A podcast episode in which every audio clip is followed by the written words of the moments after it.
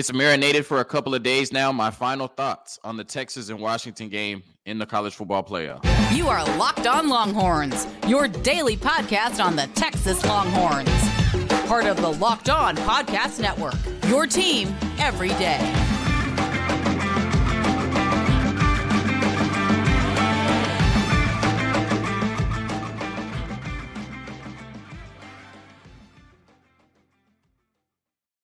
Locked on Longhorns, the show. Jonathan Davis, your host. Today's episode of Locked on Longhorns is brought to you by Game Time. Download the Game Time app, create an account, and use code Locked On for twenty dollars off your first purchase. On today's episode of Locked on Longhorns, once again, my final thoughts on the Sugar Bowl that took place on Monday night. But I'm doing it a little bit differently. I'm going to let all of your comments from my Tuesday episode guide my final thoughts on the Sugar Bowl. So this is like the closest we'll ever get to a mailbag episode. I'm always paranoid that if I ask for like mailbag questions on Twitter, nobody will respond. So I just don't do it. But the full episode today, I will be responding to your YouTube comments and using that to guide my final thoughts on what happened on Monday night. All of that and more on today's episode of Locked On Longhorns, part of the Locked On Podcast Network, your team every day. I think this is kind of like the first time I've ever done something like this, but this is also the biggest game that, you know, Texas has played in over a decade. So it makes sense. I usually come out on, you know, like Monday or in this case, Tuesday um, and you know give like my overarching thoughts on what I thought happened. But I never really come back later on in the week and then like follow up on those initial thoughts and you know statements and takeaways I made. This time, you know, because this is a, a huge game, and I still see a lot of Texas fans buzzing about it on you know social media and just people buzzing about it uh, and rightfully so. You know, it was one of the best games of the college football season. Unfortunately, we ended up on the wrong end of it. So thought that I would put it to bed today, talk about it one more time, and you know, give my final thoughts on what happened now that we have more information that's come out since the game ended on Monday night. So the first comment I'm responding to, and some of these I already responded to on YouTube, but you know, I'm just gonna respond to them on the show and give my thoughts live. I wish Texas defensive backs were trained to look for the ball. The defensive backs were often in position to disrupt these long receptions had they just looked for the ball rather than watch the receivers complete them. How do you defend a pass if you were in position and do nothing with it. I think this just speaks to how hard it is to play defensive back and how little of a perception we have of how hard their job is, right? Like if you go back and watch those deep receptions, and the two that come to mind instantly are the deep one across the middle to Jalen Polk on the first drive um, against Terrence Brooks, and then the one on the sideline that Romeo Odunze, I probably saying his name wrong, but he's a stud, right? The one that he caught on the sideline um, against Ryan Watts, where it looked like Ryan Watts got his hand in there, but it was a little bit too late, and Romeo Odunze caught it. When you look at those plays, they both got beat on the line of scrimmage, right? Not beat 10 yards down the field. They got beat off the line of scrimmage, which means for the remainder of the route, they are trailing, trying to catch up to Romeo Odunze and Jalen Polk. we have a perception as fans that DBs can run full speed while also turning their head, tracking the ball, and making a play on it. And that's just not realistic. So I know that, like, when you see things happen in full speed, it looks like the defensive back is right there. But right there is relative. when you're chasing somebody full speed, you do not have time to turn around, turn your head, look for the ball, track it, and then make a play on it. That's why most of the time when you see a defensive back make a play on the ball, it's because he's reading the receiver's eyes, sees the hands go up, and then puts his hand in position to wedge the ball out. But most of the time, it's luck. I think it's kind of unrealistic to ask DBs who are getting beat and trailing to turn around, look for the ball, and make a play on it. And I think things happening in full speed give us the perception that the DBs are closer to the wide receivers than they really are. The fact is, they got beat, right? And I just don't think they're, you know, I said this on the show, like, I don't think there's anything differently that Pete Kwiatkowski could have done, you know, based on the personnel he had. Like when he played 10 yards or seven yards off, they got beat down the field. When they played on the line of scrimmage, they got beat immediately with their release, right? Like I, I just think it really comes down to Michael Penix Jr. and his receivers were better than what we had in the defensive backfield. I do not think it's a scenario in which our DBs were in positions to make plays and just could not find the ball. Right. And I think that's very tough to ask DBs to do to run full speed and turn around and try to track the ball like a receiver. But when things happen, you know, in full speed like that, it gives us the, it gives us the perception that they're a lot closer than they really are. So I think it's just more so about the wide receivers for Washington were really good. Not that our DBs weren't making plays on the ball. Next comment I want to respond to I felt a big part of the loss was the Texas quarterback Quinn Ewers was intimidated by Washington. It just seemed like he lost a step or two. I think the whole team was affected by it. Granted, Washington is a great team, but this Texas team wasn't the team that won the Big 12. I don't think that Quinn Ewers was intimidated, but you know, intimidated is subjective. I never want to come on here and act like somebody was scared, you know, or not ready for the moment. And I think intimidated kind of insinuates that. I think, and I kind of said this all year, our passing game was really basic, right? And I'm not sure if that was a result of, you know, Steve Sarkisian trying to spoon feed Quinn Ewers, or that's just, you know, the passing offense that, you know, we ran with this year. But it was a lot of, you know, passes behind the line of scrimmage, a lot of screens. You know, I think like one out of every four of our passes this year was behind the line of scrimmage, maybe a little bit more than that. Um, and then when Quinn Ewers did, you know, have throws down the field, a lot of times they were, you know, where somebody was running wide open or being schemed wide open, right? So it felt like our passing game was really, you know, just kind of orchestrated rather than, you know, going out there making reads, making progressions, and finding the open man. It kind of felt like our passing game had been orchestrated all year. I compared it, I don't know if I ever said this on the show, but I compared it a lot to like um, the early days of Jared Goff and Sean McVay, right? Where they had like a great passing offense and Jared Goff was really good in structure, but he had to play within that structure. And anytime he got out of that structure, he looked like a completely different quarterback. I'm not going to say that Quinn Ewers was intimidated in this game. What I said on, you know, the YouTube comment when I responded to it and what I'll say on the show is I just think that in this game, Quinn's reads were not as simple as they're used to, right? We were not able to consistently go to our screen game and short passing game and then rely on being a top 10 team in the country in yards after catch. That didn't work. And I think that his, you know, reads down the field or across the middle weren't as wide open or weren't as, you know, in rhythm as he's used to. And so I think that it came down to then at that point, Quinn Ewers having to not no longer play within structure. I'm trying to think of the best way to say this. No long no longer play in the structure and in like the safety net that Steve Sarkisian provided him, but he had to make plays down the field, right? He had to go through his progressions, make his reads, find who find out who was open, determine what the defense was in, all of that, and then deliver the ball. And I think that that is not something we asked Quinn Ewers to do consistently week in and week out. Like I said, a lot of our passing game this year was in structure. He was forced to play out of structure against Washington, and I think that's why we saw the performance we saw from Quinn Ewers. Hopefully, that was a really good way to explain it. Um, I don't think he was intimidated. I don't think he was scared. I just think things weren't as simple as he's used to in the passing game, and you saw the results of that against Washington. But you know, of course, he's in year two, and that comes with time, right? Development, being able to you know um, read the defense, understand what you're seeing, and then make plays off of that. Tech, this is from Alan Watts. Texas is a year away, and so is Quinn. His sideline close up before the last drive told the story. The fire was out. Sark's job is to keep it burning. I do think I agree that saying Quinn is a year away, right? If like we're expecting, because I had the expectation that Quinn Ewers could go in that game, um, and our passing game could be just as effective as Washington's, right? And I was wrong. Um, so I would say that, you know, Quinn could come back next year, make some improvements over the offseason, and be that type of quarterback that is a force multiplier. Like, be that type of quarterback that you go into the game and say, okay, we have the best chance to win because we have Quinn Ewers. Similar to the way that Washington went in that game and said, we feel like we can beat anybody because we have Michael Penix Jr. I don't agree that Texas was a year away, right? We all said, first of all, we all picked Texas to win, right? So we can't come back and say now that they're a year away. And then two, we all felt like the committee got it right, and there were four legitimate national championship contenders. And whether you buy into it or not, Texas was a four and a half to five point favorite. That's significant, right? That's more than a field goal. So I do not think Texas was a year away. I think Texas had every opportunity to win the national championship this year. In fact, a lot of people would argue that Michigan or Alabama are on the other side didn't provide much of a daunting I don't know. You know, a lot of people felt like Michigan or Alabama were both teams that Texas could beat in the national championship. So I don't think they were a year away. I think they just got beat, you know, on Monday night by Washington.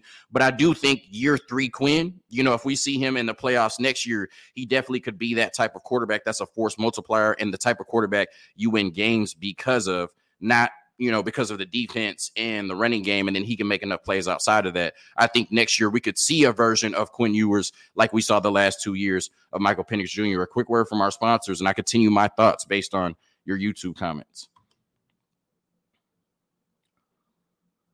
Today's episode of Locked On Longhorns is brought to you by Game Time. Game Time is the only ticketing app that gives you complete peace of mind with your purchase. See the view from your seat before you buy so you know exactly what to expect when you arrive. All in prices show your total upfront so you know you are getting a great deal before you check out. Buy tickets in seconds with two taps. Game Time is obsessed literally obsessed with finding ways to help you save money on tickets. Game Time has deals on tickets right up to the start of the event and even an hour after it starts. It's the place to find last minute seats. Find exclusive flash deals and sponsored deals on tickets for football, basketball, baseball, concerts, comedy, theater, and more. With zone deals, you pick the section and Game Time picks the seats for big time savings. And the Game Time guarantee means you'll always get the best price. If you find tickets in the same section and row for less, Game Time will credit you 110% of the difference. Take the the guesswork out of buying tickets with Game Time. Download the Game Time app, create an account, and use code Locked On for twenty dollars off your first purchase. Remember, terms apply. Again, create an account and redeem code Locked On for twenty dollars off. Download Game Time today. Last minute tickets, lowest price, guaranteed.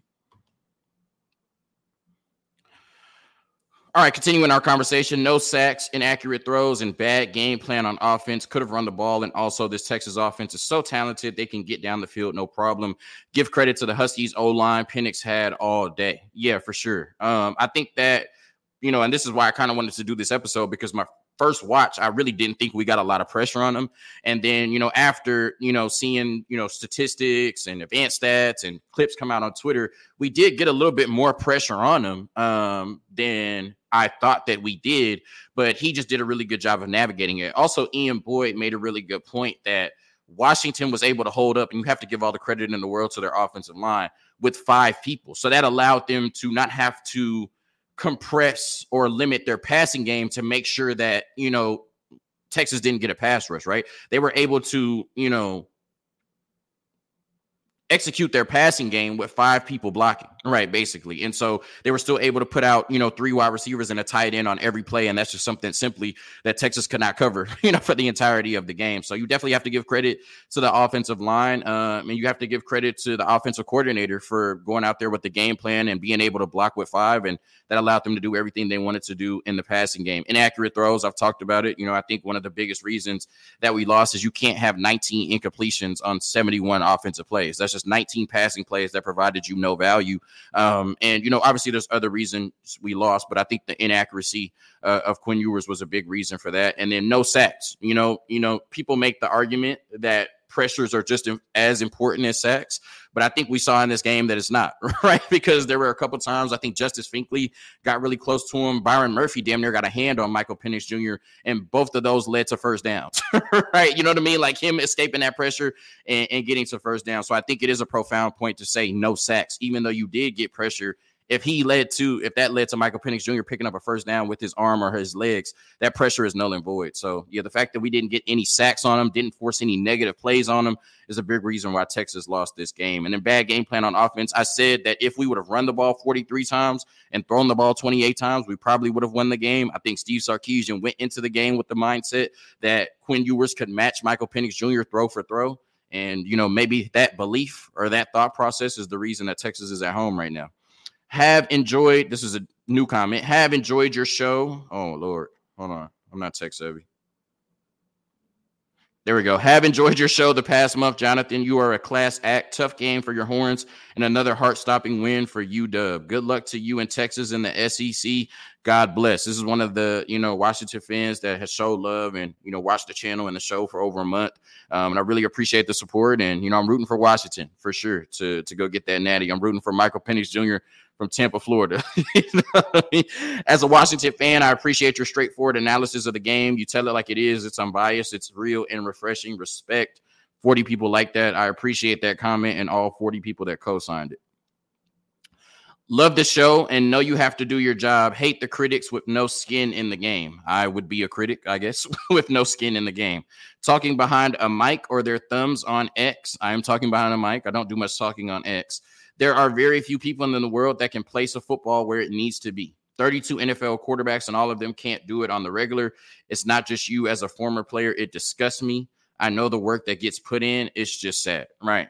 Um, you know, I definitely understand what he's saying. You know, as a former player, like it has to be hard to get on Twitter and everybody's criticizing you, or get on, you know, these talk shows or whatever platform and see all these people criticizing you, and it's like I'm the one putting in work. Like you're not the one that's doing my job, and he's right. Like I could come on here and criticize Quinn Ewers, and Quinn Ewers could watch this and say he probably couldn't even throw a ball 30 yards, and I can't. right? Well, I could throw the ball 30 yards, but it's not gonna go where I want it to go, right? So I, you know, I completely understand it, but um, he's right. We do have a job to do, right? And I think that, you know, we don't shy away from giving these players credit, right? Giving these players all the credit in the world when things go well, especially if, you know, I'm assuming by his comment, he's talking about my comments on Quinn Ewers. All season, we've given Quinn Ewers credit, right? We said Quinn Ewers was the reason, you know, or one of the biggest reasons we got to the Big 12 championship game. Quinn Ewers is one of the biggest reasons we got to the college football playoff. We've already talked about putting Quinn Ewers on, you know, possibly the Mount Rushmore of, you know, um, Texas quarterbacks. And, you know, he's one of the best quarterbacks we've ever seen at the University of Texas. Like, this is all praise he has gotten throughout the year. And so I don't think in one game where he clearly did not play his best, most incompletions all you know, that he had in the game all year, second lowest completion percentage that he had all season, he would tell you he could have played better. So I don't think it's unfair for me to then come on here and say the quarterback who plays the most important position on the field deserves blame for not playing up to his standard. The game before, we just watched him break literally the Big 12 championship record. And then he doesn't play well, and it's like, oh, we're being too hard on him. He's just a redshirt sophomore. That's not You know what I mean? I feel like we can't change the standard of how we talk about any player, not just Quinn Ewers, based on their performance on the field. Like I said, we, you know, we want to praise these players and, and, and, give them all the the hype and all the credit and say they're the reason for the season. And that's cool, right? Because they deserve that. But you also have to be able to take the other side of it and be able to say or listen to people give their opinion and say, I've seen him play better than that. He could have played better than that. If he played better than that, we likely win the game. But I am taking nothing away from this comment. I understand. Actually, I don't understand because I can't empathize because you know what I mean. I'm not a football player, but you know, I understand it can be tough, probably, and you know, you probably have to listen to a lot of nonsense from people who don't do what you do um, about what you do, right? But it just comes with the game. You know what I mean? I have no problem coming on here and giving Quinn, Quinn Ewers all the credit in the world, just like I have no problem coming on here and saying that I think Quinn Ewers could have played better. And like I said, if he was being completely honest, he would tell you he could have played better you would be a good podcaster on any subject with this approach, the real story or something like that. Your presentation is both confident and knowledgeable. Well done. Thank you. Whether you're a Texas fan, a Washington fan, or just here for the ride, I appreciate that.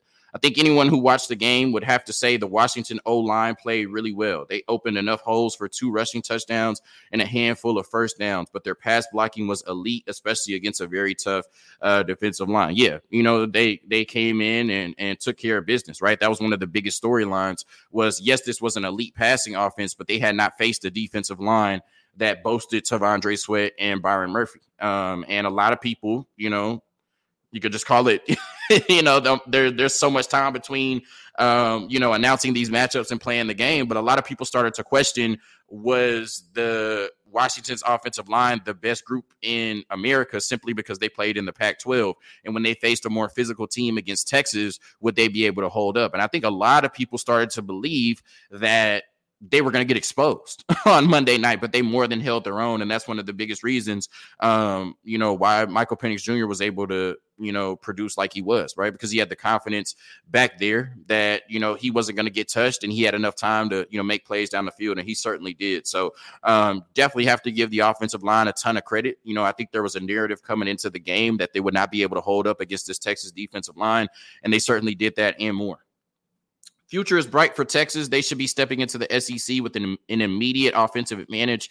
Ewers should be able to take so many lessons and learning experiences from the semis and also seeing across the field from Penix how it can be done at a really high level. I expect him to take another leap next year, especially with that pressure sitting on the bench behind him. I think these are all really good points, right? At this point, Arch Manning, um, you know, is the backup quarterback. I don't think there's any chance that – Arch and Quinn, if Quinn does come back, will be in a real competition. But I do think Arch Manning being on the bench and knowing that, you know, there's a lot of fans clamoring to see Arch Manning can put more pressure on Quinn Ewers, but you're hoping that that pressure, you know, builds diamonds rather than burst pipes, right? In terms of seeing Michael Penix Jr. on the other side, you would hope that Quinn has that fire in him. Quinn has that dog in him to say, I can make those throws that Michael Penix Jr. made on Monday night, right? You know, I should be able to come back next year and lead this Texas team to that position to be playing for a national championship to where we're winning games because of my right arm. We're winning games because I am at the quarterback position, right? So, um, you know, I definitely think that Ewers can take a look at what Michael Penix Jr. did and say, I should be able to do that. And hopefully that motivates him and fuels him for a year to get back to this position. Um, and then you talk about just making those, you know, minor tweaks for Quinn Ewers, you know, getting better. I think it's just those little things at the quarterback position, right? Being able to, you know, stand tall in the pocket even when there's pressure around you, right? Being able to go through your progressions, right? Being able to consistently make accurate throws down the field, you know what I mean? Being able to um, allow Steve Sarkisian to open up this passing offense because you can handle more on your plate. I think all of those things will lead to a more explosive passing offense and a really, really more refined and better version of Quinn Ewers in 2024. So yeah, he has all the talent in the work. Uh, he has all the talent in the world, excuse me. And if he puts in the work and makes those minor tweaks, we've said it since literally high school. like Quinn Ewers is one of the most talented quarterbacks on the planet. Like you said, some minor tweaks, and we'll see that on the field consistently week in and week out. Quick word from our sponsors, and then we finish out the show with more analysis based on your YouTube comments. Today's episode of Locked On Longhorns is brought to you by FanDuel Sportsbook. The NFL regular season is wrapping up, but there's still time to get in on the action with FanDuel, America's number one sportsbook right now. New customers get $150 in bonus bets guaranteed when you place a $5 bet. That's 150 bucks in bonus bets, win or lose. The app is so easy to use, and there are so many different ways to bet, like live same game parlays, find bets in the new Explore tab, make a parlay in the Parlay Hub. The best way to find popular parlays and more. So visit fanduel.com slash locked on and make your first bet a layup. FanDuel, the official partner of the National Football League. All right, Penix is the reason he is phenomenal. If they beat Michigan, it will be because of him too. The man should have won the Heisman. Without their best running back, it will be more difficult. Not sure if he will play and or what percentage he might be. I think Dillon Johnson is going to play, but I don't know how effective he'll be. One, in just terms of being healthy, but two, in terms of that Michigan defense and the way they bull- bullied Alabama in the trenches. You know, I'm not sure how well Washington will be able to run the ball. But you are right. Penix is the reason he was phenomenal. I talked about how that performance against Texas in the Sugar Bowl was legendary, and I'm really rooting – for Washington to win the Natty. One, just because I love this team, right? You know, I, have loved them all year, even before we played them for the second time. But two, I don't want Michael Penix Jr.'s Sugar Bowl performance to get lost in the sauce, right? If you think back to Justin Fields against Clemson and I guess that was that last year, I think 2020, where he threw the six touchdowns. Like that was amazing, right? That was a legendary performance. But then they got smoked the next week or you know, the next couple of weeks later against Alabama in the national championship. And so that like, you know, six touchdown performance by Justin Fields, we talk about it every once in a while, but it mostly gets locked, you know, lost in the sauce. I think for Michael Penix Jr., this Washington team, and that Sugar Bowl performance to be immortalized, they have to go out there and beat Michigan as well. So I'm rooting for him because he definitely was legendary on Monday night. One of the most comprehensive and well organized critiques of a game that I've ever heard. Excellent work. Respect. Two really good teams, but Texas lost because they couldn't get any pressure on Penix. Surprisingly, nothing up the middle when we have a 270 pound freshman center. Thought they would have scouted the Arizona State and Stanford game. Also, Sark stopped running the ball. Michigan will not make that mistake and has me worried. I think Byron Murphy played a better game than than he's getting credit for. Also, T'Vondre Sweat missed a big chunk of the game, which you know played a large part in that. You know, not disrespecting anybody on the Texas roster, but you know there has been a big drop off all year in the plays where Byron Murphy and T'Vondre Sweat weren't on the field. You saw it in the Sugar Bowl. Like it felt like every time I looked up and there was a big third down conversion, T'Vondre Sweat and Byron Murphy weren't on the field. But Byron Murphy played really well. I think he got some pressure up the middle, but it's hard when you're getting double teamed, especially when T'Vondre Sweat's not in the game. But more importantly, you know, pressure didn't mean anything in this game because Michael Penix Jr. was able to avoid it, right? Texas didn't get any sacks. They didn't get him on the ground. They didn't force any negative plays. And that was the biggest reason Washington won.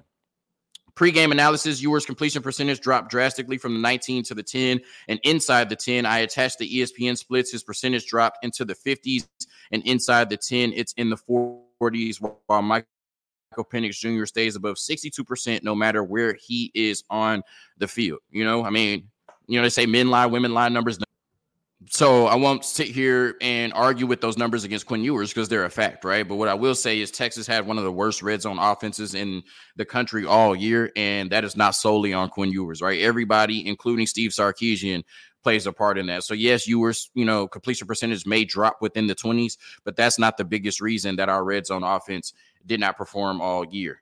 People seem not to procrastinate that the dogs played Sweat Murphy for Brooks Thompson last year in the Alamo Bowl. We played Ewers Worthy O line, etc. Nothing was a surprise. I kept saying we know this Texas front seven, but all I heard was how great and Sweat and Murphy were and how they dominate. They were invisible except for Murphy's touchdown run. Really shows 99% of YouTubers, analysts really don't do the homework necessary to forecast a game. How anyone would take Texas minus four points needs counseling.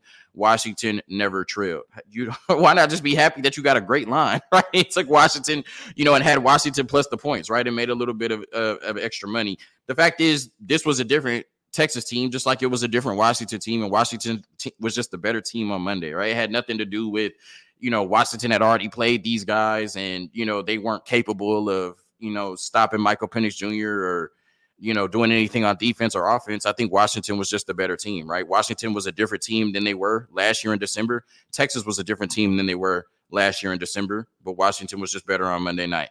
Watch the replay of the last play, clearly pass interference. It was not pass interference.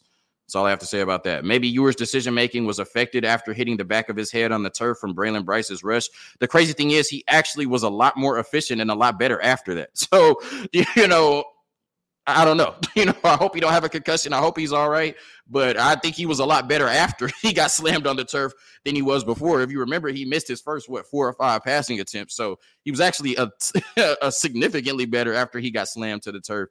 You can blame Ewers for the end of the game, but honestly, they were very lucky to even have that chance. And Texas has not been great in the red zone all year. The fact that Texas had to try and get a touchdown with 45 seconds left was not Ewers' fault. The play calling all over was not great, but the fact that Texas did not run the ball more was very confusing. Washington's weakness all year had been tackling, and they really needed to not take advantage of that and did not.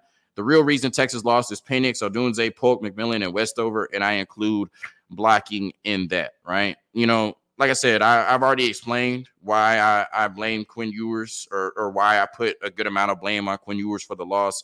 Um, and I just think that, you know, we're kind of getting to the point to where we're coddling Quinn Ewers when we say that we can't criticize him for being the starting quarterback and completing 55% of his passes and having 19 incompletions in the biggest game of the season. If you want to you know, throw the excuse at me that Michael Penix Jr. is in year six and Quinn Ewers is in year two. So we shouldn't be comparing them. Like, that's fine. I'll listen to that. But to say that our starting quarterback should deserve no blame in a game where he statistically played his second worst game of the season, like I said, it's getting to a, a, a point to where it's it's turning into coddling good analysis. The biggest disappointments for me were one, the fight in the trenches. Washington online prevented pressure on Penix and lack of a run game. Quinn needs good projection to be effective. I feel like the coaches should have recognized that and adjusted. I think Quinn has always struggled with pressure all the way back to high school. He's much better than last year, but he's still not there. That being said, he's a sophomore playing against a six year star, right? And we just all we can hope for at this point is that year three, that version of Quinn Ewers is good enough to be one of the best quarterbacks in college football and lead Texas to the promised land. I agree with 100% of everything you said. You need to be the one at the stadium asking the real questions we want answers to and not those clickbait questions. One day, brother. One day. Thank you for tuning in to another episode of Locked On Longhorns, part of the Locked On Podcast Network, your team every day. We are now putting the Sugar Bowl commentary to rest.